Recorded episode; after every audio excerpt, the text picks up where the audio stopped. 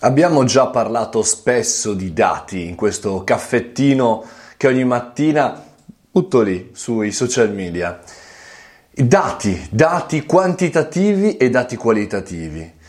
Quanto funziona, quanti numeri e come noi valutiamo questi numeri che danno la quantità o la qualità soprattutto dei dati.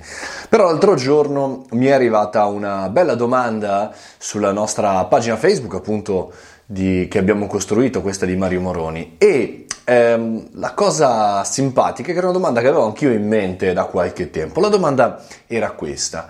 Come faccio ad arrivare ai primi 10.000 follower su Instagram? Come faccio ad arrivare ai primi 1000, 1000 persone che mi seguono nei video che vado a costruire? Mario, come faccio?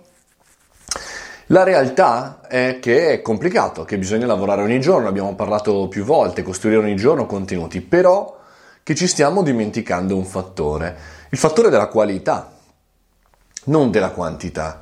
Sarebbe impossibile per tutte le aziende arrivare, o tutti i professionisti, tutti gli intrattenitori, arrivare a milioni e milioni di utenti come Chiara Ferragni, come tanti altri che sono sul podio, ma non c'è neanche l'utilità di arrivarci, non serve.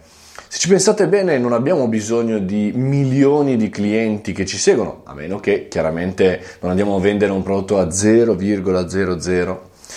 Ma se noi pensiamo al nostro business come consulenti o come aziende, abbiamo magari bisogno di arrivare ai nostri potenziali clienti giusti, quelli corretti, non ce ne servono mille di clienti, ci servono appunto quelli giusti. Quindi il numero eh, di persone che deve seguire i nostri contenuti deve essere magari più verticale, quindi più strategico e meno numerico, meno orizzontale, quindi andranno bene anche magari centinaia di visualizzazioni. L'altro giorno parlavo con eh, un content creator, una persona che crea contenuti per la sua azienda e vende orologi di lusso e dice io non ho necessità di arrivare a 100.000 visualizzazioni sui miei video, mi bastano quei 10, 20, 50, 100 comparatori di orologi corretti in target eh, con la potenzialità di acquisto chiaramente di un prodotto così di alto valore e quindi mi accontento così, ma in realtà sono contento così.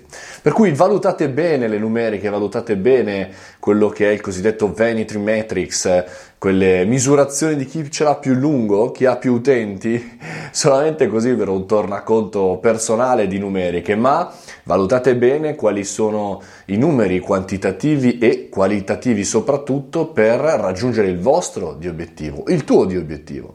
Grazie per la domanda, fatele sempre anche qui sulla pagina scrivendomi in privato oppure scrivendolo tra i commenti, io me lo segno ed ogni settimana lancerò una vostra risposta. Vado a fare un po' di dati qualitativi.